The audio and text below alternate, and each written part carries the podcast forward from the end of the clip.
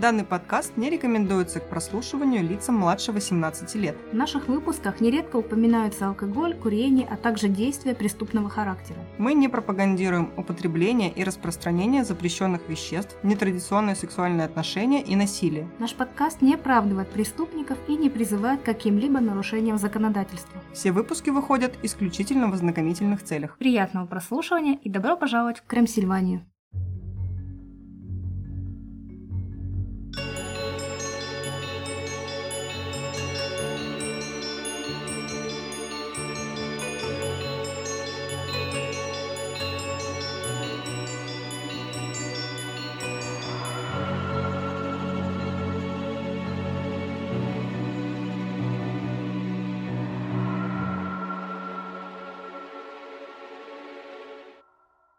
Привет, друзья! С вами Юля. И Оля. А это подкаст «Крем Сильвания», где мы рассказываем истории настоящих и вымышленных преступлений, а легенды сплетаются с реальностью. Сегодня у нас э, спецвыпуск, посвященный Хэллоуину. Надеемся, что вы уже надели свои костюмы, Ведьминские шапочки. зажгли свои фонарики в тыковках и выпросили сладости. Мы подготовили для вас интересные истории. Например, мои истории рассказывают об истоках городских легенд. Их будет две. Они будут несколько грустны, как вы все привыкли.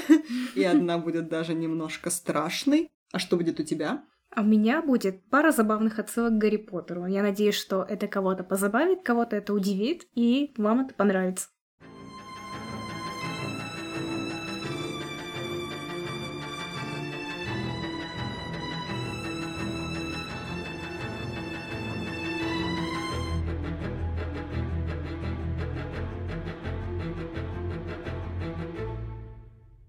Итак, я начну с грустной истории о безликом Чарли. Ты слышала такое имя? Нет. Если вы тоже не знаете, кто это, присаживайтесь поудобнее.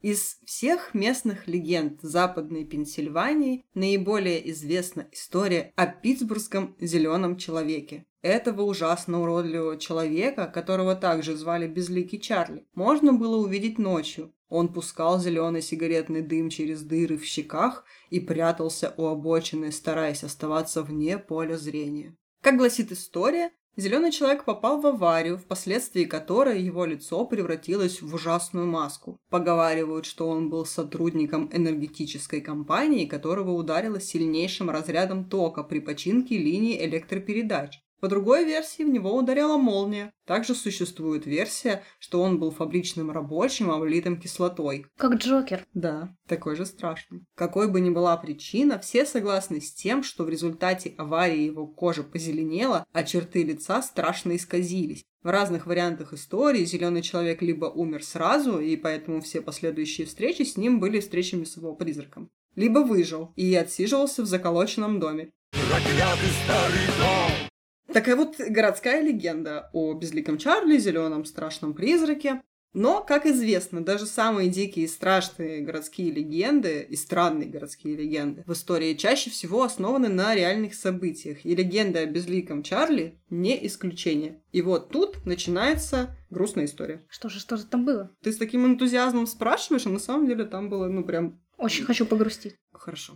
Дело было в Ньюкасле, штат Пенсильвания. В начале августа 1919 года восьмилетний Рэй Робинсон пошел на прогулку со своей сестрой и несколькими друзьями. Они заметили птичье гнездо на вершине дерева рядом с заброшенной эстакадой. Желая рассмотреть гнездо поближе, Рэй забрался наверх, но случайно задел электрический провод, который когда-то питал троллейбусную линию. И линия электропередач оказалась все еще активна. Почти годом ранее другой мальчик, коснувшийся такого же провода, умер через две мучительные недели, а что же касается нашего героя, он выжил. Рэя сильно ударила током, его нос, губы, уши и глаза, можно сказать, просто исчезли, и вот настолько они были деформированы Ужас этим какой. током. А я говорила, я предупреждала. Одна его рука была изуродована, а вторая оторвана. И страдания ребенка были просто невообразимы, и врачи не давали никаких шансов. Однако каким-то невероятным образом Рэй остался жив. Но вот после долгой борьбы за жизнь, как раз-таки вот этой самой жизни у мальчика больше и не было.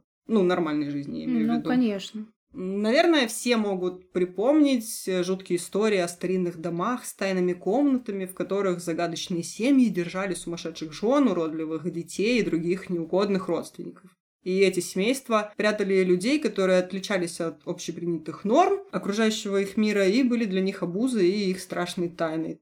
Такой вот обузой для семьи стал маленький Рэй. Прям как Гарри в чуланчике под лестницей. Да, но... Но Гарри, хотя бы не был изуродован и не трогал линии электропередач. Да, и потом он стал богат и знаменит. И летал на молнии. Да, вот. А с Рэем, ну, не то чтобы совсем плохо обращались, но его изолировала и подвергла астракизму даже его собственная семья, которая ела отдельно от него. Видимо, не очень сильно любили сына, что не могли смириться с таким уродством. Ну, наверное, тяжело видеть своего ребенка в таком состоянии. Да, но вот его отселили, бедный ребенок вообще жил там где-то один одинешенек, ел один одинешенек, никто к нему там особо не приходил, знаешь, никто за ним не ухаживал, он ну, там живет и живет этот mm-hmm. уродец очень грустно, но тут, наверное, родители заботились о своих чувствах, чтобы не самим не расстраиваться, а он там живет, как живет. Блин, ну это ужасно. Выжил, да и ладно. Так себе любовь родителей. Сто савинов из десяти. Но этих родителей тысяча савинов из десяти. Всеми отвергнутый, он жил в своем мире и был сам себе единственным другом. Рэй был страстным фанатом бейсбола, он слушал каждую игру, которую мог поймать по своему радио. Он научился читать по Брайлю и делать кошельки и половики из старых покрышек. И вот когда Рэй стал достаточно взрослым, его семья соорудила для него небольшую квартирку в своем гараже.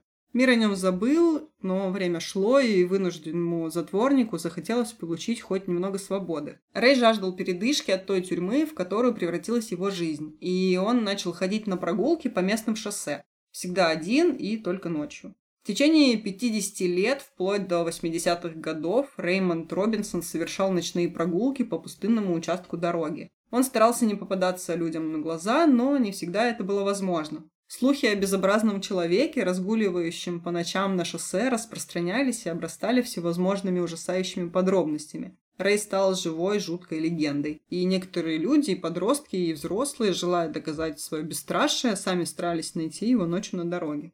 Рэй был добр, но одинок, и, будучи взрослым, он пристрастился к алкоголю и сигаретам. Получается, что единственное живое общение, на которое он мог рассчитывать с людьми, это там выпить с ними бутылочку пива, выкурить вместе по сигарете или сфотографироваться с теми, кто вот находил его в ночной темноте в знак доказательства того, что они вот не испугались страшной сказки. Я вспомнила легенду про человека-мотылька. Знаешь, это же пара спустя какое-то время едет по дороге, и там идет Рэй, и они такие, ладно, надо вернуться посмотреть. Ужасные люди. Оставьте в покое всех, кого встречаете на дороге. Так вот, возвращаясь к Рэю и к тому, что он хоть как-то пытался общаться с людьми, не нужно забывать о том, что люди по своей сути часто бывают жестоки. И не каждый, кто выследил Рэя на этих захолустных дорогах, согласился с ним просто выпить, сфотографироваться и двигаться дальше. Рэй был не таким, как все, и страдал от этого очень сильно. Он определенно знал, что мир может быть очень жестоким местом. Люди его избивали, они мочились в пивные бутылки, а затем давали ему, поэтому он никогда не пил открытый напиток, не принимал от людей вот эти бутылки. Иногда люди хватали его, отвозили в глушь и выбрасывали из машины. Люди были к нему жестоки, но он не понимал, почему. Сам-то он был ко всем добр, поэтому ну, Традиционные было... люди, потому что... Дамочка, люди не шоколадные конфеты. Вы знаете, кто люди? Сволочи. Сволочи, облитые сволочизмом со сволочной начинкой. Так и есть. Я предупреждала. Когда на ходу к нему приближалась машина, Рэй останавливался и ждал, что будет дальше. Звук шин и двигателей заставляли его нервничать, и ходили слухи, что Рэй даже носил с собой пистолет за поясом после одной особенно неприятной стычки. Но были в его жизни и встречи с добрыми людьми, не желавшими ему зла. Есть фотография, на которой он позирует с женщиной. Возможно, это была единственная женщина, кроме членов его семьи, с которой он общался близко. Рэй был очень рад тому, что она его не боялась. Был молодой человек, потерявший брата во Вьетнаме. Он считал товарищеское отношение и бесконечное сочувствие Рэя к себе главным, что давало ему силы в период скорби.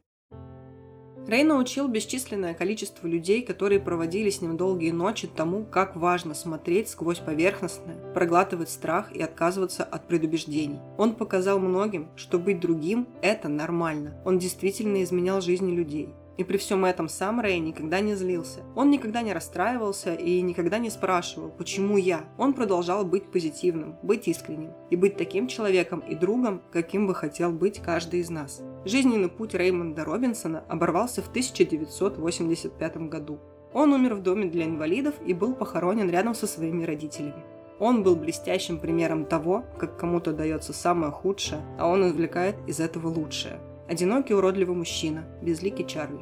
Он был больше, чем просто городской легендой. Он был человеком. И его звали Рэй.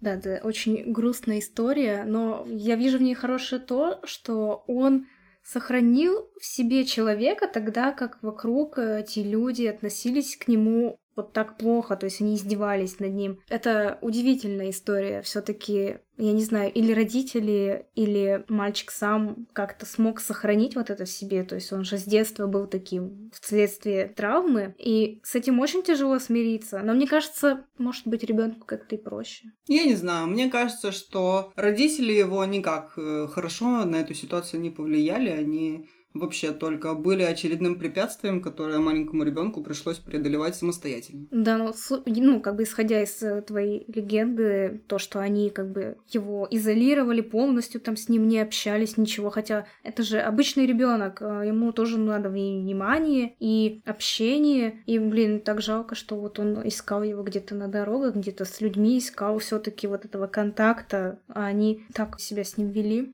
Ну, понятно, что как бы человек по природе своей, по психике, он то, что ему как-то непонятно, то, что отличается внешне как-то от человека, это вызывает в нем тревогу и опасность. То есть, если там кто-то навстречу тебе идет с какой-то необычной походкой, какой-то не, неправильной, первое, что ты испытываешь, это страх. Что с этим человеком, что он тебе там что-то сделает. И это, не знаю, инстинкт, не инстинкт, говорят, что у человека нет, в общем-то, инстинктов, он социален, но все равно такой, может быть, какой-то рефлекс. И понятно, да, что люди боялись этого человека, а страх вызывает э, какую-то агрессию, возможно. Но это их никак не оправдывает. Ведь находились люди, которые не боялись его, которые подходили к нему. Когда я была маленькая, у меня были соседи, и один из соседей, там, это был парень, для моих семи лет он мне казался взрослым, не знаю, сколько ему лет было, может, 18. И он был глухонемой, но мы его все очень любили. Он э, нам помогал делать какие-то игрушки, воздушные змеи делал. Он был очень-очень добрый и отзывчивый, но понятно, что, наверное, он тоже что-то там в свою сторону пережил немало вещей не очень хороших. Ну да, наверняка. Но я рада, что у Рэя были на пути люди, которые действительно с ним обращались хорошо и показывали ему, что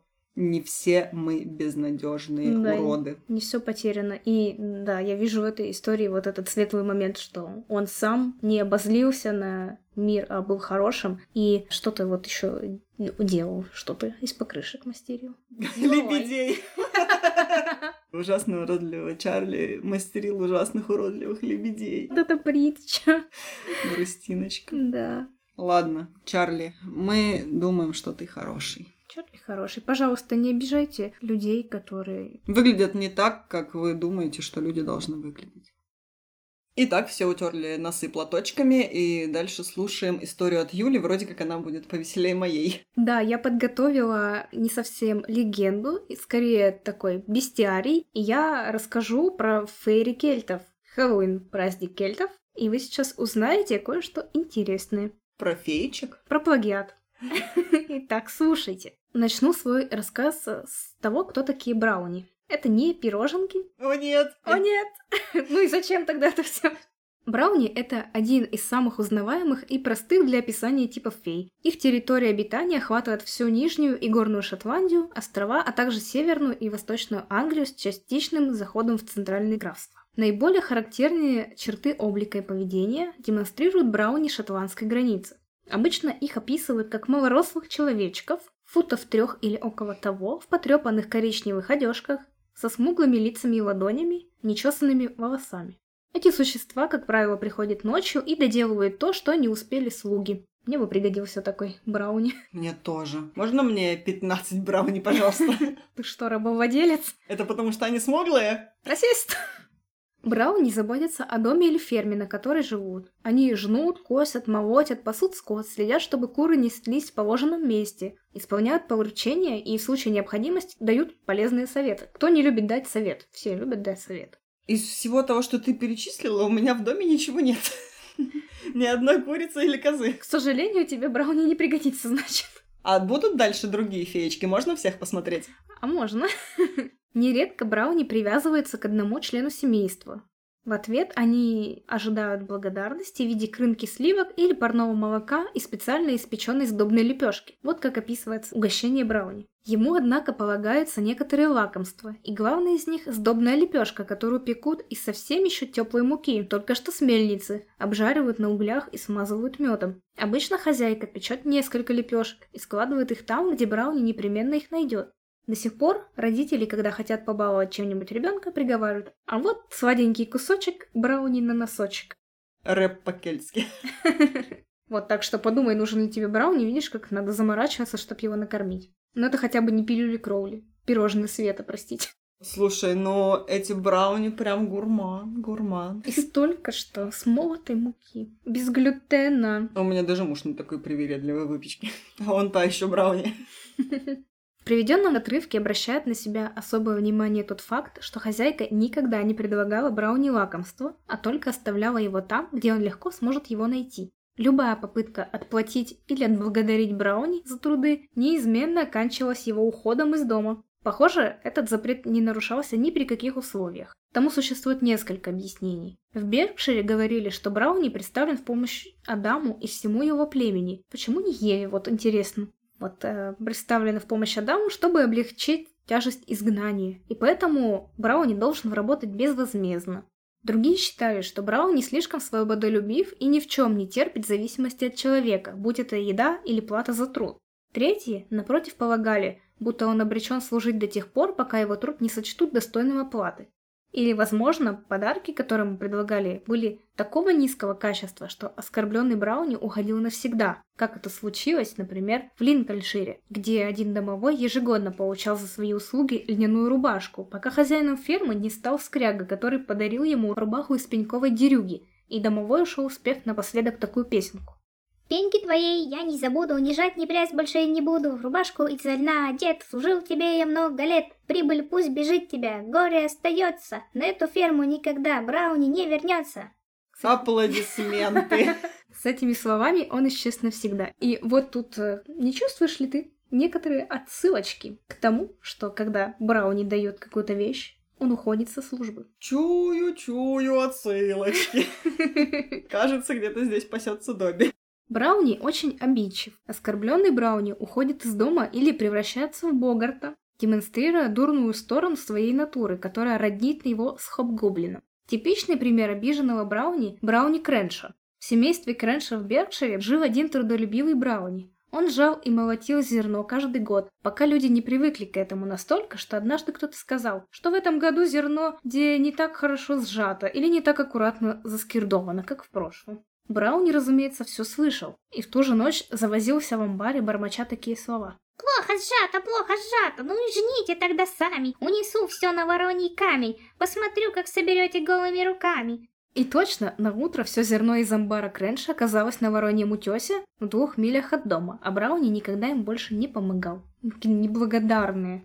Но если с ним обращаются хорошо, а его капризам не противоречат, Брауни способен на безраздельную преданность интересам хозяина. Иногда он даже вызывает неудовольствие слуг тем, что разоблачает их мошеннические проделки или сам наказывает их. Видите, видите отсылочки? Например, когда две служанки утащили у своей прижимистой хозяйки блюдо сладкого творога, Брауни невидимкой втиснулся между ними и съел большую часть лакомств. Наказал.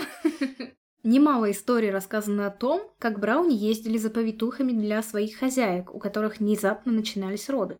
Самая известная из них – история о Брауни из Далсвинтона. Жил-был однажды в старом омуте на реке Нит Брауни, который работал на Максвелла, лорда Далсвитон. Не было на свете человека, которого этот Брауни любил бы больше, чем дочь Максвелла, и она тоже дорожила его дружбой и поверяла ему все свои тайны. Наверное, потому что он не пытался сломать ей руку когда-нибудь. Возможно, но в конце концов Гарри с Добби подружились. Верно. И это очередная грустная. Когда она полюбила, Брауни первым узнал об этом, и он же помог устроить свадьбу. Особенно его радовало, что жених ходил в дом невесты, и ей не нужно было никуда уезжать. Когда подошли ее первые роды, Брауни поехал за повитухой. Вообще-то послали за ней конюшенного мальчика, но река разлилась, и самая короткая дорога шла через старый омут. Вот он и мешкал. Тогда Брауни накинул меховой плащ хозяйки, вскочил на самого быстрого коня и бросился прямо в ревущую воду. На обратном пути повитуха испугалась, узнав, какой дорогой им предстоит ехать. «Не езди через старый омут!» – попросила она, а то Брауни там встретит. «Не бойся, матушка!» — отвечал он. «Всех брауни, которых тебе суждено встретить, ты уже повстречала!» С этими словами он погнал коня в воду, и тот вывез их на другой берег, живых и невредимых. Вернувшись к конюшню, Брауни увидел, что посланный за повитухой мальчик еще только натягивает сапоги и сдул его как следует. Но и эта история закончилась плохо. Максвелл издал Синтона, рассказав о Брауни священнику, и тот предложил окрестить преданного слугу. Он спрятался в конюшне с чашей святой воды, и как только Брауни вошел и взялся за свою обычную работу, окатил его и начал крестильный обряд. Но закончить ему так и не довелось. Едва первые капли святой воды коснулись Брауни, тот взвизгнул и исчез. И больше вниз Дейли Брауни не водилось. Итак, вот какой портрет Брауни складывается из черточек, подмеченных в этих историях. Жилищем ему нередко служил пруд или ручей, причем за пределами дома, на хозяев которого он работал. К нему обычно относились с опаской. Даже самый добродушный Браун не боялся христианских символов. Косматый, оборванный абориген вполне мог слоняться вокруг жилищ новых хозяев земли, работать на них за кусок хлеба, но каждый раз, когда они пытались проявить к нему чуть больше доброты и участия, уходил прочь, боясь новой зависимости. И расскажу еще про брауни-женщину напоследок, и самая известная брауни-женщина Мэгги Молох. Вот про нее легенда. На мельнице Финкасл никогда не работали по ночам. Ходили слухи, будто там нечисто. Как-то поздно вечером затеяла одна девушка печь пирог к свадьбе, а мука у нее кончилась. И попросила она тогда своего отца сходить на мельницу, смолоть немного зерна. Но он не захотел, и пришлось ей идти самой. Попросила она мельника смолоть ей немного зерна, но он отказался, и ей пришлось самой приниматься за дело. Разожгла она большой огонь в очаге, подвесила над ним котел с водой и начала молоть. В 12 дверь распахнулась, и на пороге появился странный человечек, весь в волосах. Это и был Брауни с мельницы. «Кто ты такой?» – спросила его девушка. «И что тебе тут надо?» «А самой-то тебе что надо? И как тебя зовут?» – отвечал он. «Меня зовут Я сам», – сказала хитрая девушка. Пока они говорили, девушка сидела у огня, а Брауни с ухмылкой подбирался к ней, так что она испугалась и брызнула на него кипятком из котла. Тогда он бросился на нее, а она взяла и выплеснула на него весь котел. С визгом он выскочил в дверь и бросился в лес, а оттуда раздался голос Мэгги Молох. «Кто это сделал?» «Я сам! Я сам!» — крикнул он и умер. «Будь это кто-то из смертных, я бы отомстила за тебя, но теперь я бессильна», — сказала Мэгги. Девушка закончила молоть зерно, испекла пирог, вышла замуж и переехала в Стратспи. Подожди секунду, подожди секунду. Какая короткая история. Девушка смолола муку, испекла пирог и вышла замуж. И уехала. Так вот как надо было действовать. Вот так. А я что-то ждала, ждала, и потик, там все дела. Пирог. Все, все же давно говорили, путь к сердцу мужчины лежит через пирог. Сердцем мужчины. С Хэллоуином. Мельница опустела, потому что Мэгги Молох тоже куда-то подалась. Но девушке не удалось избежать наказания. Как-то во время посиделок в новом доме ее попросили рассказать какую-нибудь историю, и она вспомнила, как обманула доверчивого Брауни на мельнице Финкасл. Мэгги Молох оказалась рядом, и едва девушка закончила, раздался ее голос. «А, так это ты убила моего мужчину? Больше тебе это не удастся!» Ведь у нее больше нет мужчины. С Хэллоуином! В дверь влетел трехногий табурет и убил девушку на месте. Какая хлипкая девушка или очень мощный табурет. Слушай, ну пойдем, у меня есть хлипкие табуретки, посмотрим, насколько ты крепкая девушка. С Хэллоуином, помогите. После этого Мэгги Молох снова перебралась на другое место и поселилась рядом с фермой, где слуги кормили ее сливками и хлебом. Она делала за них всякую работу до тех пор, пока они все оставались на месте. Но стоило фермеру захотеть избавиться от них и переложить все обязанности на Мэгги Молох, как она отказалась работать, превратилась в Богарта и донимала хозяина всякими выходками до тех пор, пока он не взял всю прежнюю прислугу назад. Так что с Мэгги Молох шутки плохи, равно как и со всеми прочими Брауни без исключения ужасная история про вредную, гадкую девицу, которая зачем-то убила бедного, бедного маленького Брауни еще и свалила всю вину на него. Так ей и надо, блин, табуреткой по лобешнику. Мне кажется, Ты что точно это, Кроули. эта история ужасная, но концовка у нее замечательная, потому что по делам. Справедливость. Почему я Кроули? Потому что ты ненавидишь женщин и считаешь, что их надо бить табуреткой. Ну, простите, это не ненавижу женщин, а ненавижу тех, кто обижает других. Справедливо. Не могу ничего поспорить.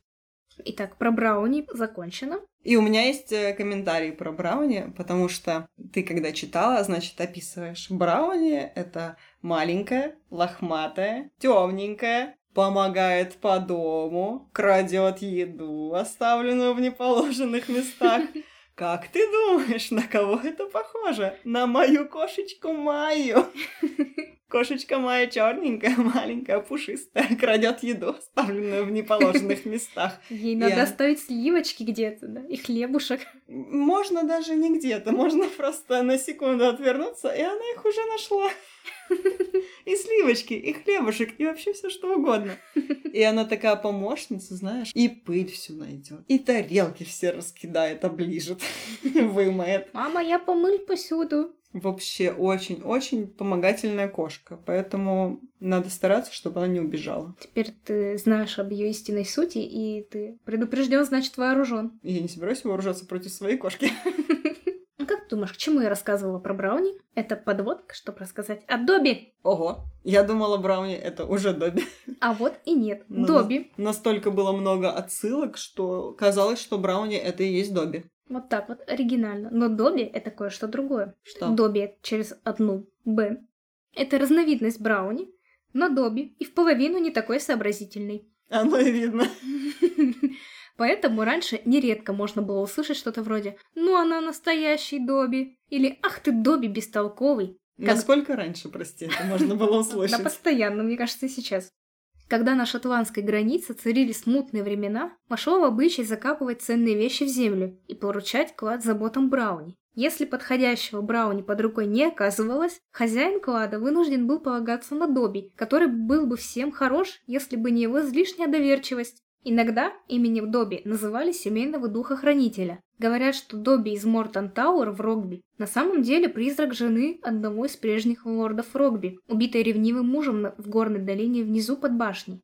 По сей день никто не может стереть следы крови, которые капала с кинжала ревнивого владыки, когда поднимался по лестнице. Кентервильское привидение. Да. Э, Вот этот Добби больше походил на призрак, чем на хобгоблина, так как появлялся только по ночам, как и полагается призраку, и никогда не выполнял никаких работ по дому. В конце концов, и от него тоже удалось избавиться, но не подарком, а с помощью экзорцизма. Вот кто такой Добби на самом деле. Даже обидно узнать, что это просто туповатый Брауни. Ну и раз уж такая пьянка пошла, расскажу сказку про Богарта. Хорошо, я люблю сказки, давай. Особенно, надеюсь, она страшная, Богарт же ужасный. Но это он у Роулинг ужасный, но в оригинале сейчас ты узнаешь. У нас Кто Хэллоуин или вообще там праздник э, Это, раз- милоты? это разоблачение Джоан Роулинг. Скандалы, интриги, расследования, Да. Хэллоуин от Юли.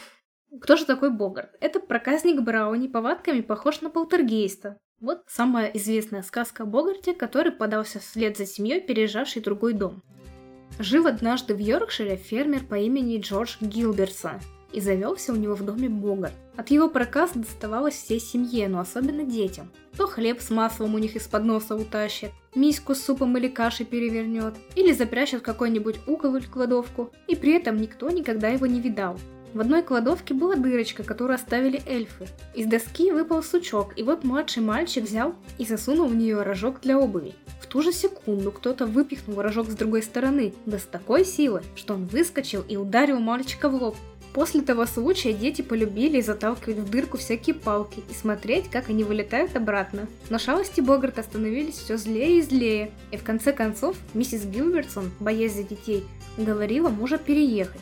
И вот, в самый день переезда, когда последняя повозка с вещами скрипя выезжала из фермерского двора, а хозяева брели за ней, попался ей навстречу сосед Джон Маршалл. «Что, Джордж, решил так и ехать?» – спросил он. «А что мне еще остается, Джонни, дружок? Совсем нас замучил проклятый Богарт, ни днем, ни ночью покоя от него нет. Да и ребятишек он так не взлюбил, что моя бедная баба с ума от беспокойства сходит. Так что, сам видишь, приходится утекать из собственного дома». И вдруг из старой большой маслобойки, которая стояла на телеге, раздался гулкий бас. Да, Джонни, дружок, видишь, мы утекаем. «Это же чертов Богарт!» — воскликнул Джордж. «Да если б я знал, что он за нами потащится, с места бы не сошел! Молли, поворачивай!» — скомандовала жене. «Коли нам все одно его проделки терпеть, так лучше уж в старом доме, чем в новом, которому душа не лежит». И они отправились обратно, а Богарт продолжал резвиться на их ферме, пока ему самому не надоело. Вот такая вот история. Классная история, мне понравилась. А еще я думаю о том, что Неужели нужно было вместо того, чтобы сказать детям, да какого ж черта вы суете всякую фигню в дыру? Перестаньте! Нужно было уезжать. Я тоже об этом подумала. Странного. Ну, дыру заколоти. Ну, колотить не надо, гвоздями больно получить обратно. Я думаю, что Богарт бы Да, постарался. логично. Ну, просто типа, не суй в дыру всякую фигню. Да. И вот так вот вы теперь знаете, кто такие Добби, кто такие Брауни, кто такие Богарты. Жалко, что ты еще не рассказала про Пикси. Ну, Пикси, это ж, это ж феи. Джоан их украла целиком. Классно, что э, Брауни она просто расчленила на разных эльфов. монстриков, да. Да. Ну, здорово, здорово. Мне понравились твои истории. Особенно мне понравилась сказка про Богарта и глупых людей. Мы любим сказки про глупых людей. А теперь сделаем небольшой, маленький, крохотный перерывчик и немного поиграем. Я приготовила для Юли маленькую викторинку. Надеюсь, я с ней справлюсь. Раз у нас сегодня Хэллоуин, то и наш интерактив будет посвящен различным ведьмам. Тебе нужно будет услышать имя ведьмы и описание того, чем она занималась. И сказать, настоящая это была ведьма, ну, в смысле, настоящая в истории существовавшая ведьма, или это ведьма из какого-то, может быть, произведения, фильма. Если вдруг ты узнаешь, из какого назовешь. О, интересно, давай, давай. Итак, начнем. Медиум Хелен Данкан. Последняя женщина, осужденная по закону о колдовстве в Британии в 1944 году. Мне кажется, она реальная. Молодец, да, это Е! настоящая медиум Хелен Данкан. Прорицательница Александра Филипповна Киркгоф нагадала Пушкину быть известным и смерть в 37 напророчила насильственную смерть Михаилу Лермонтову. Ну, может ли быть тут подвох, что она как бы, ну, ты говоришь о реальных людях, а может ли кто- кто-то написал такой, ага, Кто-то я? кто-то ты? Не знаю, не знаю, сложно. Может, она вымышленная все таки А нет, была такая Да? женщина. Ох, я это, конспиролог завернула, как все. Иногда все очевидно на поверхности. Да. Дальше. Ода Мэй Браун. Экстрасенс, медиум. Устанавливала успешные контакты с мертвыми и помогала им общаться с близкими, которые остались на Земле. Стала особенно известна в 1990 году. Мне кажется, она не настоящая. И ты права, это Вупи Голдберг из фильма «Привидение». О, я не помню, как ее зовут, Но но ты почуяла, что это... сердечком. Да. Анна Гёльди, известна как последняя ведьма Швейцарии, а также как последняя женщина в Европе, приговоренная к смерти за ведьмовство. Была казнена в 1782 году, реабилитирована в 2008 году спустя 226 лет как жертва судебной ошибки. Она реальная. Молодец! Это настоящая ведьма, потом вот ее оправдали. Вирджиния Отис. Упокаивала души людей, скитающихся по земле. Известен случай, когда Вирджиния прочитала молитву и помогла высокородному лорду обрести покой, за что получила в дар от призрака старинные драгоценности, а в замке, где она проводила обряд, зацвело миндальное дерево. Это откуда-то из фильма? Нет? Это кентервильское привидение, сказка Оскара Уальда. О, я не помню никого, как, как зовут, но... Вирджиния, вернись! Дальше. Виннифред, Мэри и Сара Сандерсон были повешены в Хэллоуин 1693 года за нападение на двух детей, брата и сестру. Ведьм обвинили в том, что они хотели выпить жизненные силы девочки, чтобы снова стать молодыми, а брат просто хотел помочь сестре и попал под руку. это же самый потрясающий фильм «Фокус-покус». Сара Джессика Паркер гордится тобой. Классно. Ну и остальные две женщины, про которых я ничего не помню. Но на самом деле их зовут Бет Мидлер и Кэти на Джиме, поэтому не будем их обижать. Урсула Сонтейн жила в 15 веке, видела будущее, в своих видениях описывала машины, которые будут передвигаться сами, и интернет. Наверное, она была в реальности. Да, и представляешь, эта женщина вот так описывала интернет. Ну, вернее, как она описывала это как мысли, летящие вокруг мира быстрее, чем века моргает. И вот люди сейчас пишут, что это она интернет описывает так, это вот она предсказала интернет. Следующая женщина – Мария Ленорман. Гадалка, предсказавшая судьбу Наполеону. Стала личной гадалкой императрицы Жозефины и предсказала ей не только развод с Наполеоном, но даже поражение французской армии в России. Ее обвинили в ересе за сделанное ею заявление, что она якобы состояла в связи с архангелом Гавриилом. Я точно знаю, что эта женщина существовала в реальности. Дальше. Ева Эрнст. Считалась верховной ведьмой великобританских ковенов 20 века. Прославилась особенной ненавистью к детям. Варила специальное зелье, чтобы их травить, и в итоге сама же от него погибла. О, это фильм «Ведьмы». Да, этот фильм считается детским. Это же вообще ужасно Ужас. страшная тетка. Я посмотрела его, когда была мелкая, и было ужасно страшно. Да. Анжелика Хьюстон, да, вот там играет. Она Да, да, да, Потрясающе. И Жуткая. кто у нас сейчас? Энн Хэтэуэй. Энн Хэтэуэй вообще великой ужасной Анжелики Хьюстон в подметке не годится. По крайней мере, в этом фильме точно. Ну и во всех, наверное. Ну, нет, я имею в виду фильм «Ведьма». Да, да, Сравнивая два фильма «Ведьмы», Энн Хэтэуэй просто зайка. Мэри Бейтман. Английская преступница, считавшая себя ведьмой. Была известной предсказательницей и варила зелья, отгоняющие злых духов. Владела курицей, которая несла яйца с надписью «Христос грядет». Была казнена за убийство женщины. М, Реальная? Реальная. И бонусом две истории про эту прекрасную девицу. Значит, про курочку. Огромное количество народа поверило в грядущий апокалипсис, и многие ехали к ней за сотни километров, чтобы посмотреть на эту великолепную курицу. В итоге выяснилось, что она решила просто всех разыграть, вытравливая кислотой надпись на яйцах, а потом засовывая их обратно в яйцевод. Клево. Очень умно. Очень было неприятно курочкам, наверное. И, значит, про убийство. К ней обратилась пара, муж и жена. У жены были боли в груди, которые они считали результатом проклятия. Мэри согласилась помочь и на постоянной основе стала поставлять им зелье, которое муж добавлял в пудинги для жены. Состояние женщины все ухудшалось, и в конце концов она умерла. Муж заподозрил, что в зелье мог содержаться яд, и обвинил Мэри в отравлении его жены. Она все отрицала, но при обыске у нее был найден яд. Там бутылочка, где было написано «Яд». В итоге ее арестовали, судили и признали виновной. Итак, у тебя 9 из 10, прямо как у меня в прошлой игре. Здорово. Ура! Странно, что я зафакапилась на Лермонта, на ведьму, которая предсказывала Пушкину Лермонту, потому что это очевидно, что это могло быть реальностью, но почему-то я в это не очень поверила. Но зато ты знаешь фокус-покус и ведьму. Или Норман. Или Норман, да. А еще ты не знаешь Вупи Голдберг, но ты почувствовала сердечком. Сердечком, да. Спасибо тебе за интерактив, мне очень понравилось, очень классно. И я очень рада. Если вы, как и Юля, победили, а мы считаем, что 9 — это победа, то для Юли и для вас сейчас прозвучит музыка победителей. Так, ну поиграли, продолжим. Теперь я расскажу вам страшную историю про трупы под кроватью в отеле. 1991 год, Лас-Вегас. Молодожены жалуются менеджеру отеля на странный запах в их номере.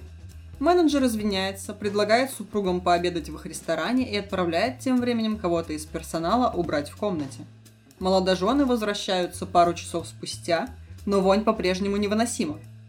Так как отель полон и переселить их в другую комнату невозможно, менеджер решает сам пойти проверить, в чем дело.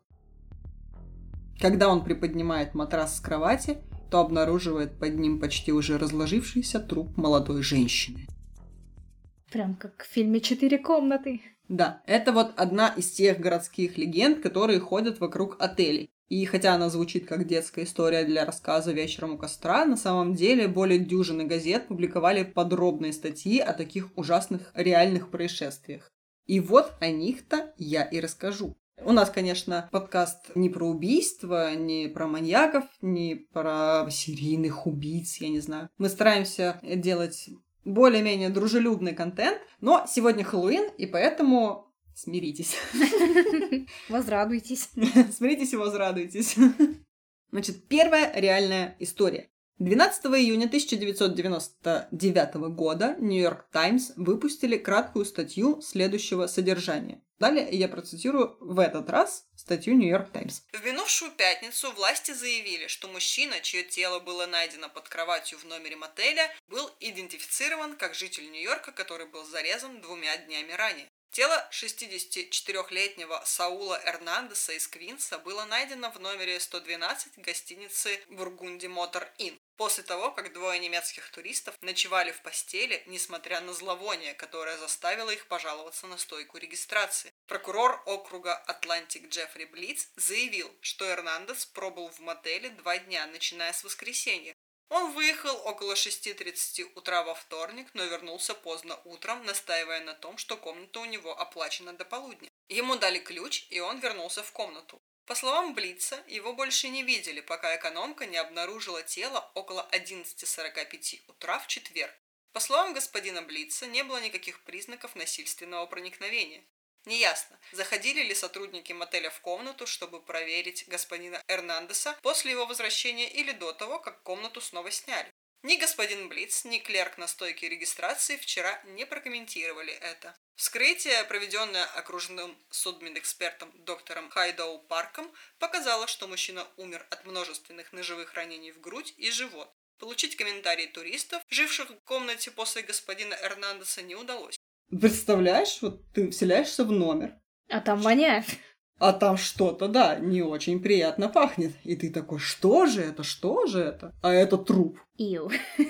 И вот реальные случаи, как люди спали на кровати под матрасом, который был труп. Да как они спали-то там? Это же воняет все. Да, вот меня удивительно, что... Неприхотливые какие. Вот, и ты же вначале слышала, что 12 случаев как минимум таких было. И Мгм. все эти люди думали, что ну, воняет, наверное, так и надо. Я не знаю. Это ж мотель, ну что ж. Да, ну мы всего 2 бакса заплатили, чего что-то жаловаться. Я не знаю, я не, не нюхала трупы разлагающиеся, но я примерно представляю, что это, скорее всего, отвратительно. Ну, это очень специфический запах, его мало с чем можно спутать. Ну и вообще, в принципе, сам факт того, что ты спишь где-то там, не знаю, сколько там матрас толщиной, в 20 сантиметрах от разлагающегося трупа, наверное, наводит на какие-то не очень приятные мысли. Слишком нарушены личные границы, слишком близкие отношения. Вспомнила еще историю, ну не историю, а сцену из американской истории ужасов, где вот тоже эта легенда задействована, где там вот из матраса вылезал какой-то мужик. И у него были специфические органы половые в виде сверла. И там постояльцам было очень неприятно. Юля, Хэллоуин, конечно, но не- непростительные заклятия используешь. Так вот, вторая история. Она тоже связана с трупом под кроватью, но она более развернутая, и здесь есть кому посочувствовать. Значит, через 11 лет, в 2010 году, произошел еще один подобный случай. 29 января Джеймс и Ронда Сарджентс заехали в мотель и сняли номер 222. Они почти сразу почувствовали легкий странный запах, наполнявший номер, но не придали ему значения. На третий день пребывания в мотеле сарджентсы настояли, чтобы их переселили в другую комнату. Три дня люди просто не понимали, откуда неприятный запах идет, и вот ждали чего-то. Чему сразу было не переселиться? Но потом передумали, понятно, и выехали совсем. Они остановились в другом отеле примерно на неделю, а затем 7 февраля вернулись в первый мотель, потому что он был более доступным по цене. Было бы забавно, если бы во втором тоже вонял. Было бы не забавно, ты чего?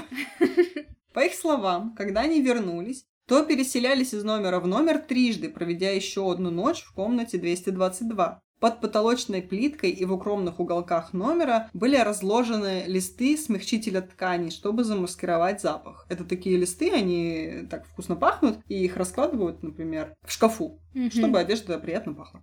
16 марта 2010 года Джеймс и Ронда узнают из новостей, что спали в одной кровати с трупом. И вот история, которая была перед их заездом. Соня Милбрук пропала без вести 27 января 2010 года. Семья заявила о ее пропаже, когда она не забрала детей из школы и детского сада. Ее племянник позже рассказывал в интервью, что Соня очень любила своих детей и делала для них все, что могла. Просто оставить их было для нее не характерно, и поэтому родственники сразу забили тревогу. До этого женщина некоторое время жила в том самом мотеле в номере 222 вместе со своими детьми и со своим парнем Лакитом Муди, отцом четверых из пятерых ее детей. Служащие мотеля рассказывали. В первую ночь, когда они заселились в гостиничный номер, произошел инцидент, когда нам пришлось войти в номер, потому что они были слишком громкими и спорили. Это был последний раз, когда кто-либо видел Соню. Менее чем через неделю после того, как они зарегистрировались в мотеле, Муди и Милбрук исчезли. В мотеле заперли номер за неуплату и сдали вещи на хранение. 29 января номер был сдан супругам Сарджент. Джеймс и Ронда позже в интервью говорили, что они уведомляли персонал мотеля, что номер был вонючим и грязным. Они рассказали, что жгли благовония, но ничего не могло скрыть этот странный неприятный запах. Он усиливался, когда кто-то сидел на кровати. И они не догадались перевернуть матрас и посмотреть, что случилось. Детективы из отдела по поиску пропавших без вести полицейского управления Мемфиса посетили мотель 29 января, но не смогли войти в комнату 222. Если бы детективы полиции попросили нас впустить их в номер, то мы бы, конечно, сделали это. Прокомментировала этот момент Ронда Сарджетс. Конечно, они знают, как пахнет тело, а мы нет. Они смогли бы найти ее намного раньше, чем это произошло в действительности.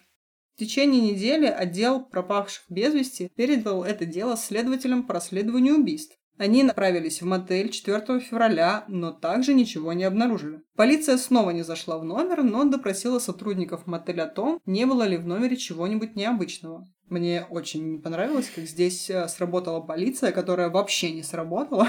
Ну, такая, есть что необычное, нет? Ну, пойдем. Они Ну такие, «А ты- для нас это обычно. Ну да, вообще, я не поняла, почему они так халатно отнеслись к этому. Но у меня есть предположение, что а, сотрудники полиции не очень э, хотели расследовать дело пропавшей Сони, потому что она была чернокожей. М, Ну, это десятый год. Еще не БЛМ. Мгм. Комнату 222 убирали и сдали в аренду еще минимум трижды с тех пор, как Соню видели в последний раз. Сотрудники сказали полиции, что в номере все было в порядке. Это ложь. Мы спускались к администрации каждый день и рассказывали им, какая вонючая эта комната. Сказал об этом Джеймс Сарджент. Никто из мотеля не прокомментировал это высказывание. Тело Сони было найдено 15 марта. Оно лежало в ящике кровати под огромным матрасом. Парня Сони Лакита Муди, исчезнувшего в тот же день, что и она, задержали на дороге за рулем ее машины. В 2014 году присяжные признали Лакита Муди, отца четверых детей Сони, виновным в убийстве первой степени.